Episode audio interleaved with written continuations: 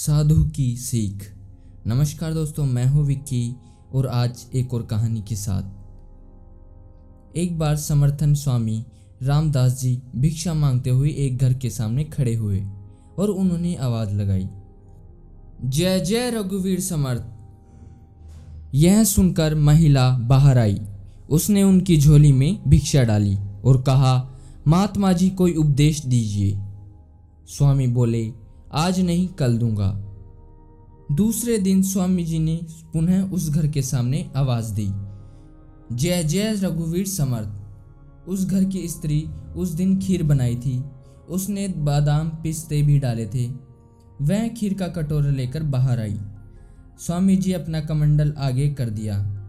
वह स्त्री जब खीर डालने लगी तो उसने देखा कि कमंडल में गोबर और कूड़ा भरा पड़ा है। उसने हाथ ठिटक गए। वह बोली, महाराज, यह कमंडल तो गंदा है। स्वामी जी बोले हाँ गंदा है तो है, किंतु खीर इसमें डाल दो। स्त्री बोली, नहीं महाराज, तब तो खीर खराब हो जाएगी।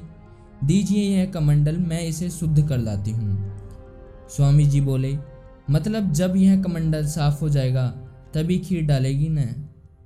स्त्री ने कहा, जी महाराज स्वामी बोले, मेरा भी यह उपदेश है।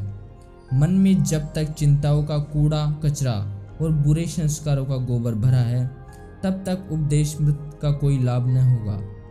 यदि उपदेशामृत पाना, पान करना है तो प्रथम अपने मन को शुद्ध करना चाहिए। कुसंस्कारों का त्याग करना चाहिए, तभी सच्चे सुख और आनंद की प्राप्ति होती है।